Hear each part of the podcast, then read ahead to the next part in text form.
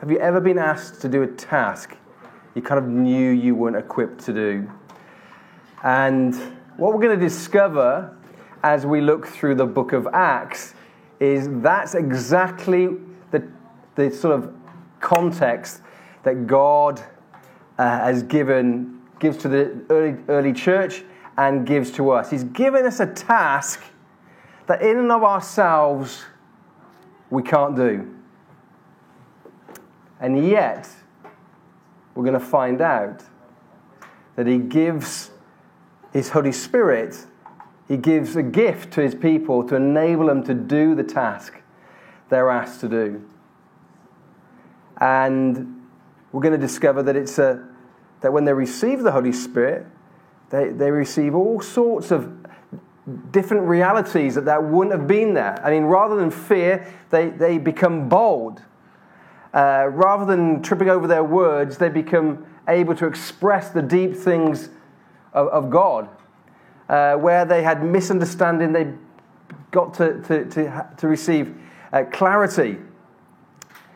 Where they were unable to do uh, supernatural things, as in, like, um, cast out demons, we're going to see that these guys receive power from on high that enabled them to test to attest to the reality of God in their lives. And so, one of the reasons I, I wanted us to study through the, the, the book of Acts is so that we can slow down a little bit as a church and ask just some very simple questions. Who does God want us to be? I, I want us to be able to look at the plain text of the Bible and to ask the question well, what does that mean for us today? What does it mean? Is, is the same reality that the, uh, the early church experienced, is that the same reality that he wants for us? And when it says they devoted themselves to prayer, what, what does that mean? I, I want us to ask questions of ourselves. Are we devoted to prayer? What does it mean to be devoted to, to prayer? What does it mean to live generous lives? Of course, I'm not suggesting we copy and imitate every way that they did it. We have to ask the question what does it mean for us today? But I think in Acts, we're going to see this radical community of God committed to the work of a global mission, ready to do what God is asking them to do. To throw aside all the things that hindered. Why? Because they were so in love with Jesus they were so beholding Jesus that they said, Let us do what he says. Let us be the people of God on the mission of God. And this is some of the ways it looks like. And we're still a, a young church, particularly as we've come out of COVID over the last year. We are asking those questions again. What does it mean to be the community of God? What does it mean to be Second City? Now, I want to be clear you know, the mission of Second City is really just part of God's global mission. God is committed, as we'll see in this passage, to see all nations hearing about salvation in Jesus' name. And we're just a little local part of that. Yeah? So we're not getting grand ideas above our stations where, you know, it's about our church taking over the world or taking over the city or just taking over the, the center. No, no, this is, this is just about us saying, what do you want us to do? We're here. We're willing hands. We've got willing hearts. We want to be transformed. We want to be conformed into the likeness of Christ and the community of God. What do you want us to do? And I think Acts is a great provocative book for us. But we don't come to it like a cold study, do we? You know, it's not like we're just going to read the text and say, oh, let's just do a case study on the early church. No, there's a dynamism here. There's a power here, isn't there? There's a reality here that we've got to take hold of. This is not just a cold study. This, this is a, a, an, a, a spiritual engaging with what God wants to do for his church, which is us. Um, now, just to give us a little bit of context um, to the whole book of Acts, we're going to watch half of a video. We'll maybe next week or the week after, or whatever, we'll watch the second part uh, from the Bible Project. This just gives us a little bit of an overview. Um, so we'll watch it on here and then we'll come back.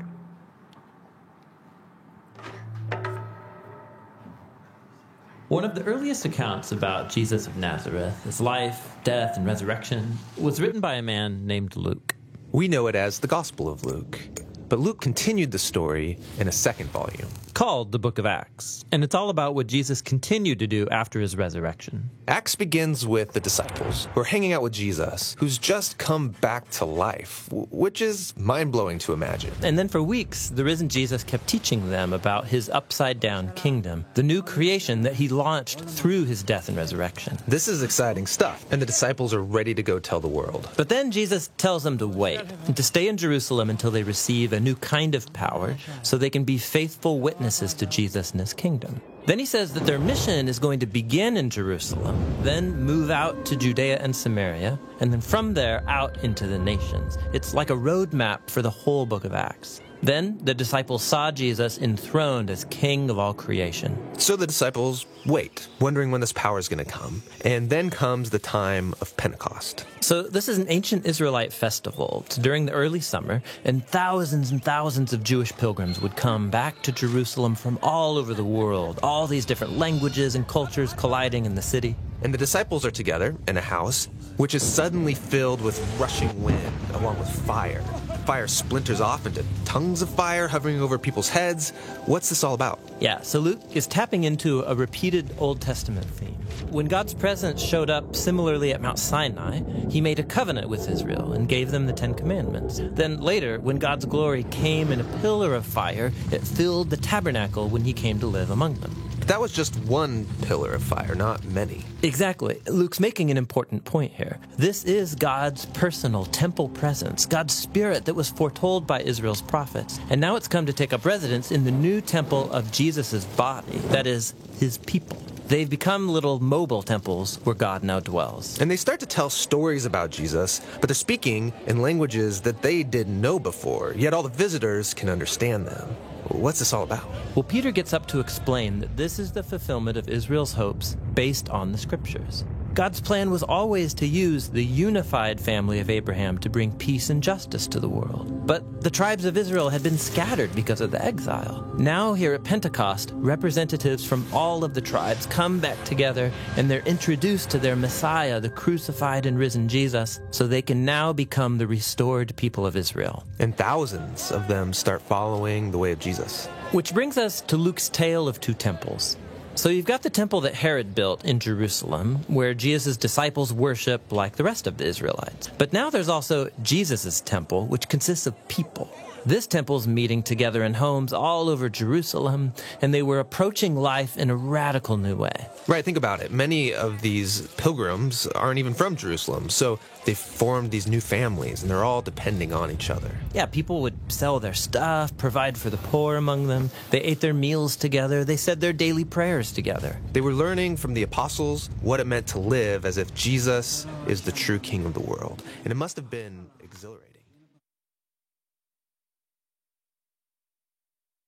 Watch the rest of it if you want to. Um, and um, we will uh, dig into more of that story. If you've got your Bibles, uh, let's uh, turn to Acts 1 1 to 11. If you've got your phones, let's get it out. We're going to be in the text. And whilst you're doing that, let me just say a couple of things about the way in which we might be, as we're gathering together on Sundays, what might be taking place. Over this next term, we're going to um, try and do a number of different things to equip us um, as God's people. We're going to be absolutely committed to be looking at the text, okay?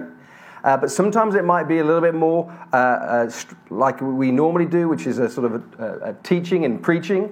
Other times it might be that there's a little bit more inter- interaction with us together in discovering what God's there. Sometimes it might be a little bit more experiential in the sense of just us say, okay, well, it, it's telling us to to, to pray. Okay, what does it mean to pray? Well, let's pray. Let's, uh, let's spend our time doing uh, what the text is asking us to do.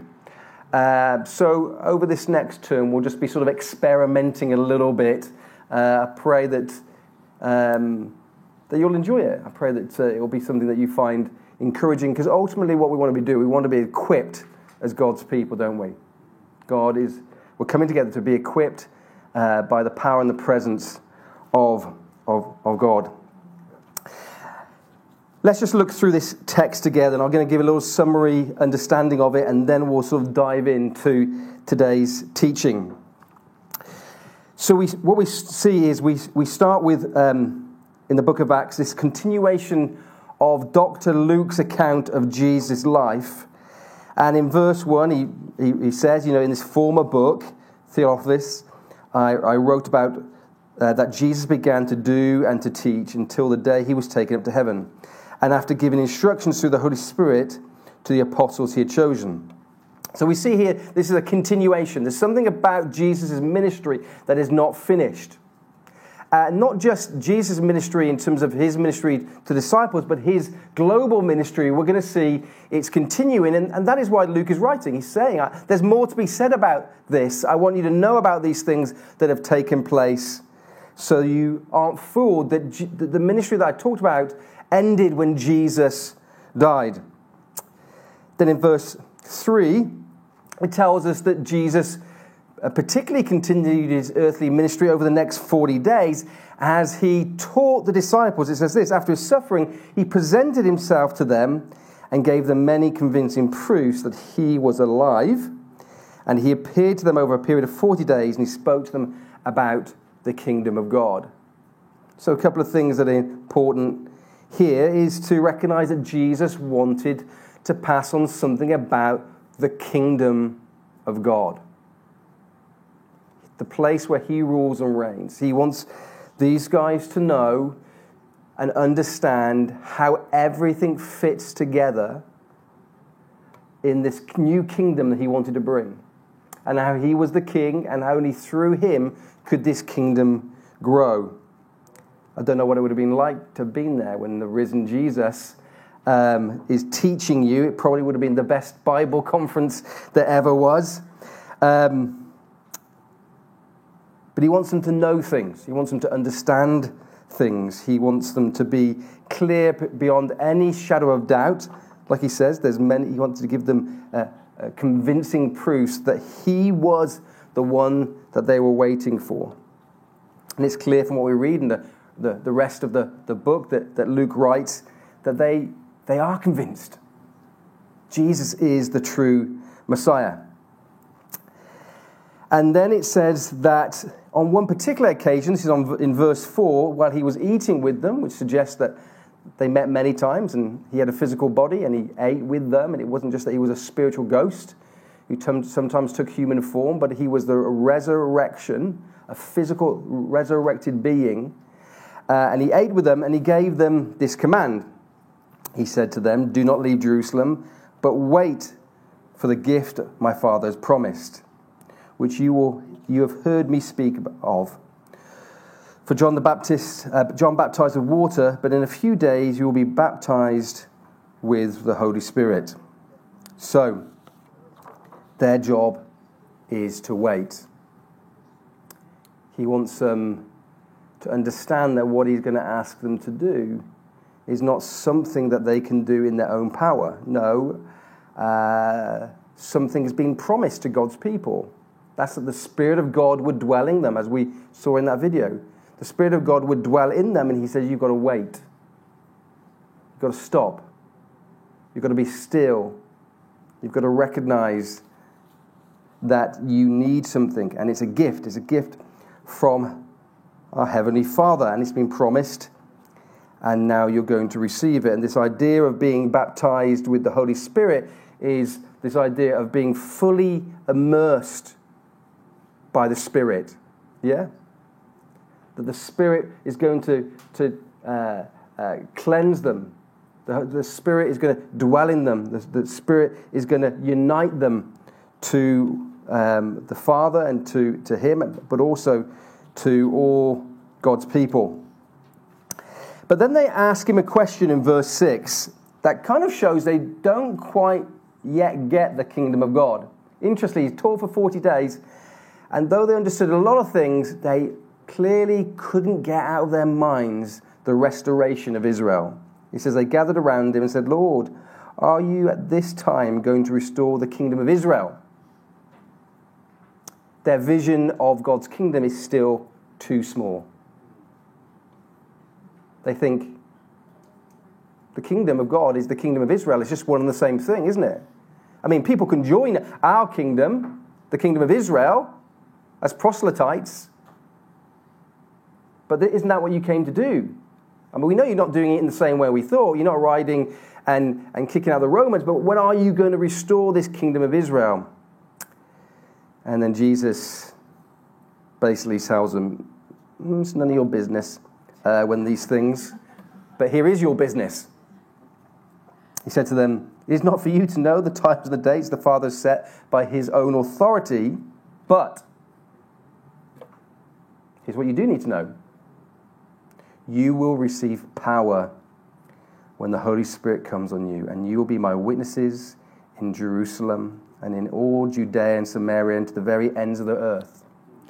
He's essentially telling his disciples, This is your mission.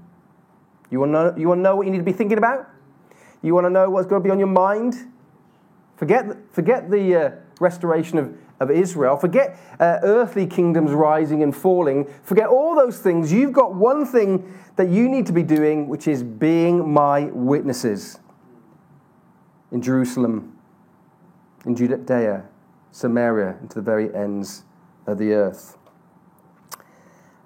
And then this passage ends with them totally enthralled and confused and bewildered at the glorification of Jesus and his ascension into heaven. So bewildered are they that, like watching, like a child watching a, watching a, a balloon disappear into the sky, uh, that some angels need to come to them saying, Why are you still staring? He's gone. You know, he's gone into heaven. But they were amazed. They were beholding the risen Jesus. They couldn't take their eyes off what was taking place.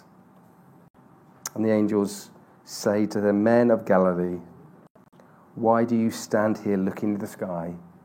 This same Jesus who's been taken from you in heaven will come back in the same way you have seen him go into heaven. Again, they do not know the times, they do not know the dates, but they do know from what they have been taught by Jesus, he has gone for a while. He's going to leave them a helper to help them, and then he is coming back. And we could spend some time looking at that another time, that he is coming back from heaven. I really want to just focus on verse 8 for us, okay? I want to focus in on, on verse 8 because I think this is significant for us. We are God's empowered witnesses, okay? Look at verse 8. But you, now we know when he's talking to you, okay, uh, it isn't just the apostles. Okay? So we could do this and say, well, it's just really the apostles. No, he says, no, you will receive power. We know this is true. Why? Because uh, in a few, uh, you know, the next chapter, we're going to see the Holy Spirit come down on all the people who were in that upper room waiting, praying. It wasn't just the apostles who received power from God. No, uh, it was all those people who were there. So you will receive power from the Holy Spirit, and the Spirit will come on you, and you will be my witnesses. It's very clear. Who, who is God's witnesses? It's me and you. It's these guys who were beholding Jesus. We, the ones who behold Jesus are his witnesses. The ones who love Jesus are his witnesses. The ones who want to serve Jesus are his witnesses. We see this in 2 Corinthians 5 17 and 20. Now, I wonder whether somebody, well, I encourage us all to turn to that 2 Corinthians 5 17 and 20. Maybe somebody could read this aloud for us. That would be great. I've got a mic here that we can stick on. Who wants to read that for us? Is, are you brilliant? Okay. 2 Corinthians 5 17 Therefore, if anyone is in Christ, the new creation has come. The old has gone, the new is here. All this is from God, who reconciled us to himself through Christ and gave us the ministry of reconciliation. That God was reconciling the, the world to himself in Christ, not counting people's sins against them. And he has committed to us the message of reconciliation. We are therefore Christ's ambassadors, as though God were making his appeal through us. We implore you on Christ's behalf be reconciled to God. So, I just want us to see uh, beyond a shadow of doubt the task that He's given us. Okay? It says there in verse 18 uh, He gave us the ministry of reconciliation. So he gave, he gave us the ministry of reconciliation. Now we know from what he's just said, it's Jesus who does the reconciling, okay? But the ministry of reconciliation, well, what is that? Well, it's taking the message of reconciliation and presenting it before others. We see the same in verse 19. What does it say?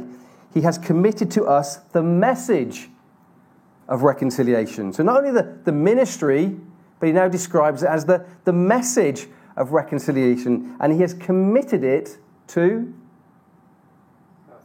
us. Again, verse 20, he says, Therefore, you are Christ's ambassadors. It's kind of another way of saying witnesses. An ambassador is one who represents, is uh, represented on behalf of uh, someone else uh, and comes with the authority and the power of the one they represent, obviously limited.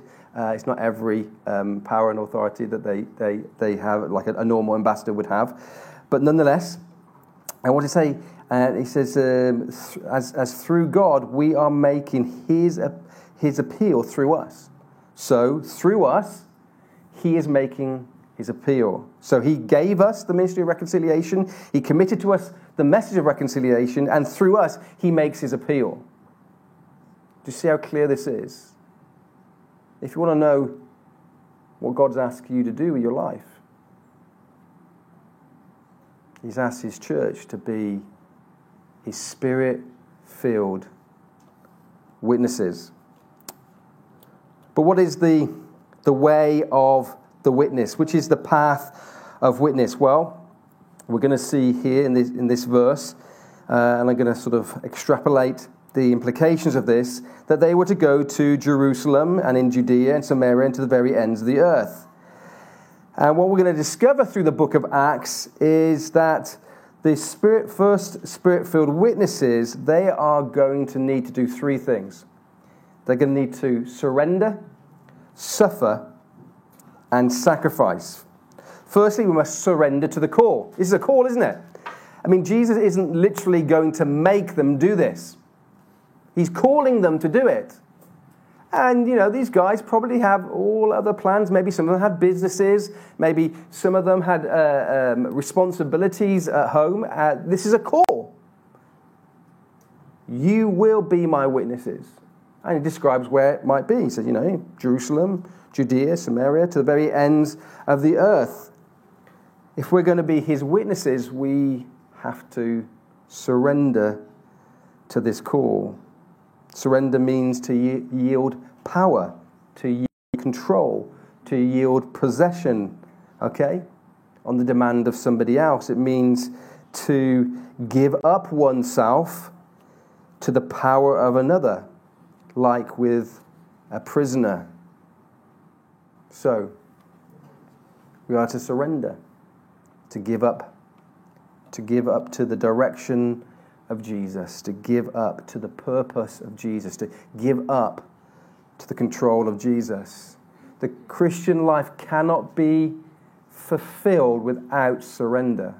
Now, here's the great thing we're not surrendering like a prisoner to somebody uh, who is not kind or compassionate or generous or able to help us. No, all the promises of God that we know means that this surrender is the wisest thing we can possibly do. We say, Not my will, but yours. I know you'll take care of me. I know whatever you ask me to do is going to be good for me and good for your kingdom.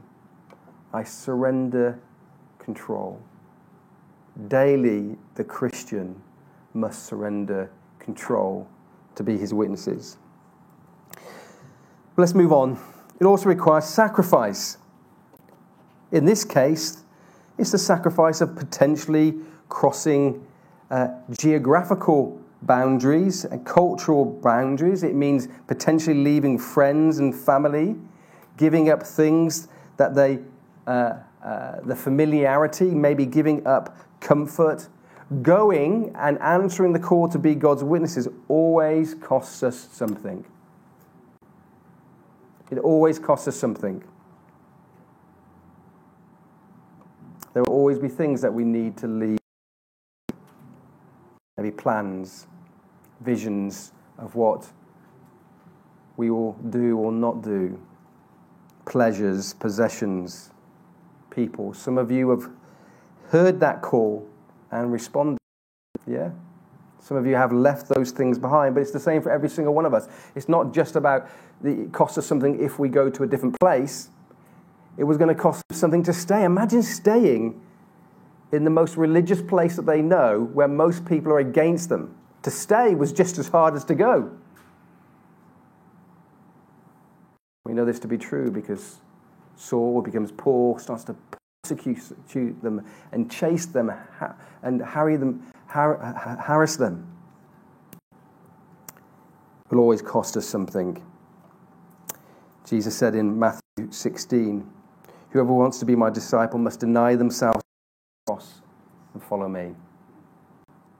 Listen to these words just to press home again this idea of the cost of being a witness.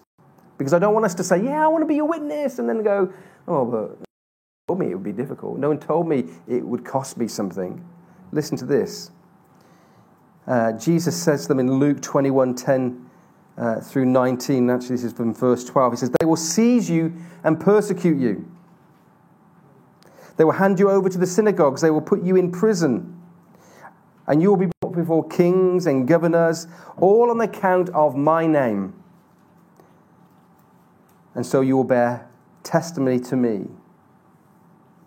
But make up your mind not to worry beforehand how you will defend yourselves. For I will give you the words and the wisdom that none of your adversaries will be able to resist or contradict. You will be betrayed even by parents, brothers and sisters, relatives and friends, and they will put some of you to death. Everyone will hate you because of me. But not a hair on your head will perish. Stand firm, and you will win life.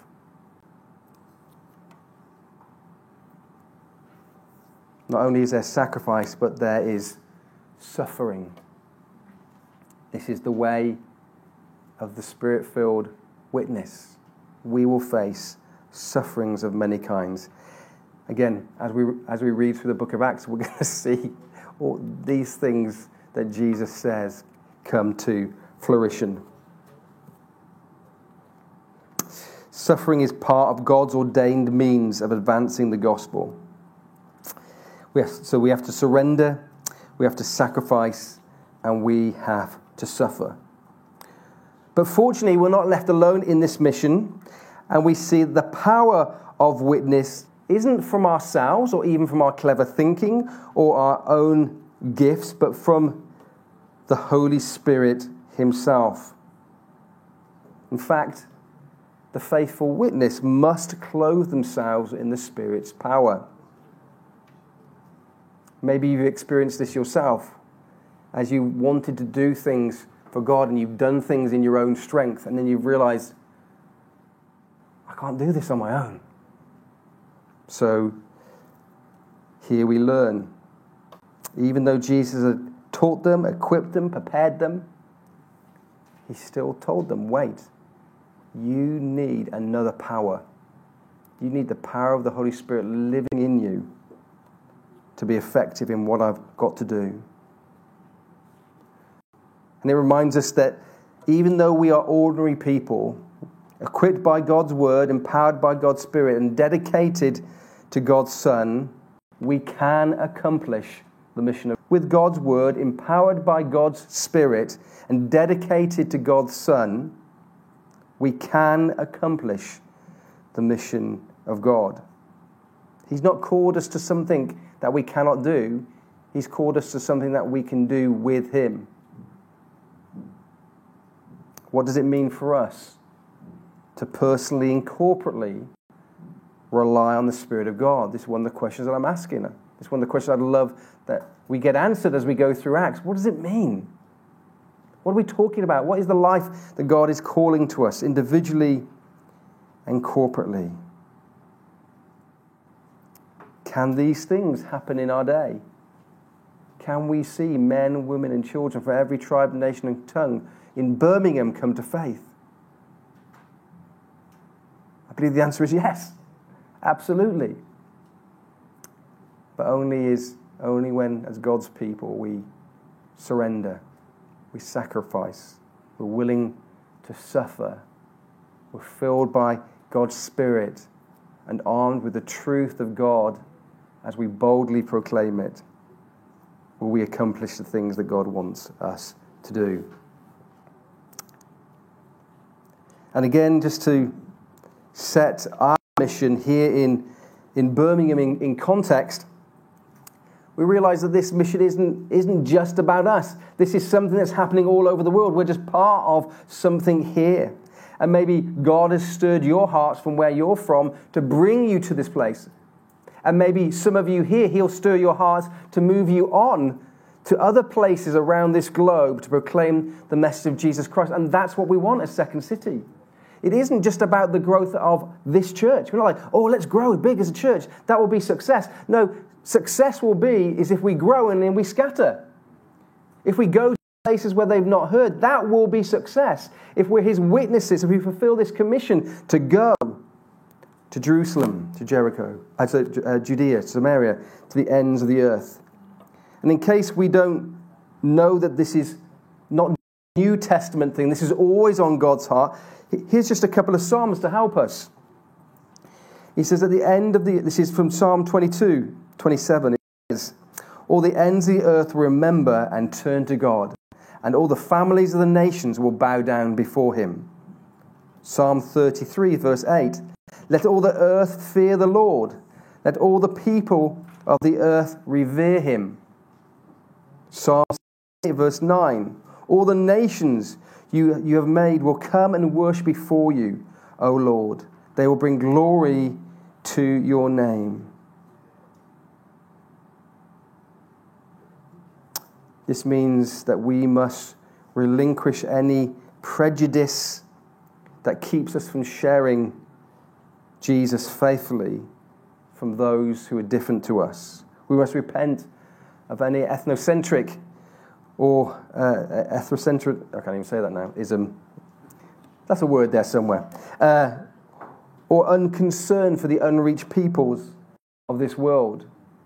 God wants us to have a heart and a passion for all people our neighbors, our friends, our work colleagues, from people that we don't even know, of nations we've never visited. He wants us to have this passion and concern in our hearts. Second City is part of His global mission, and He's working out through His people right across this globe. And many people are believing in Jesus, let me tell you. Sometimes in the West, we think, oh, Christianity, it's struggling. No, it's not. The truth of the gospel is going out, it's rescuing people day after day. His kingdom is going, it's unstoppable. But He wants to fill us up and send us out. And then finally, what will keep us doing this when we face the sacrifice and the suffering? Well, the passion for witness is Jesus himself. These guys were there, standing, beholding him, looking up, lost in awe and wonder of, of, of the, the Savior that they loved. Uh, they, they sat intently for 40 days, listening and learning. They wanted to be near him. They were sad that he was going. The only way we will fulfill this mission is if we stir our own passion for Christ. If we don't love him, how will we convince anybody else to love him? If we're not passionate about him, how will we expect others to be passionate about him? And we'll come on to this. How do we stir amongst ourselves in our own devotion to Christ? How do we stir that passion, that zeal for His name? That nothing else matters when we come before Him. A little love for Jesus and his kingdom will produce little zeal for Jesus' mission. A lot of love for Jesus and his kingdom will produce a lot of zeal for his mission and his kingdom.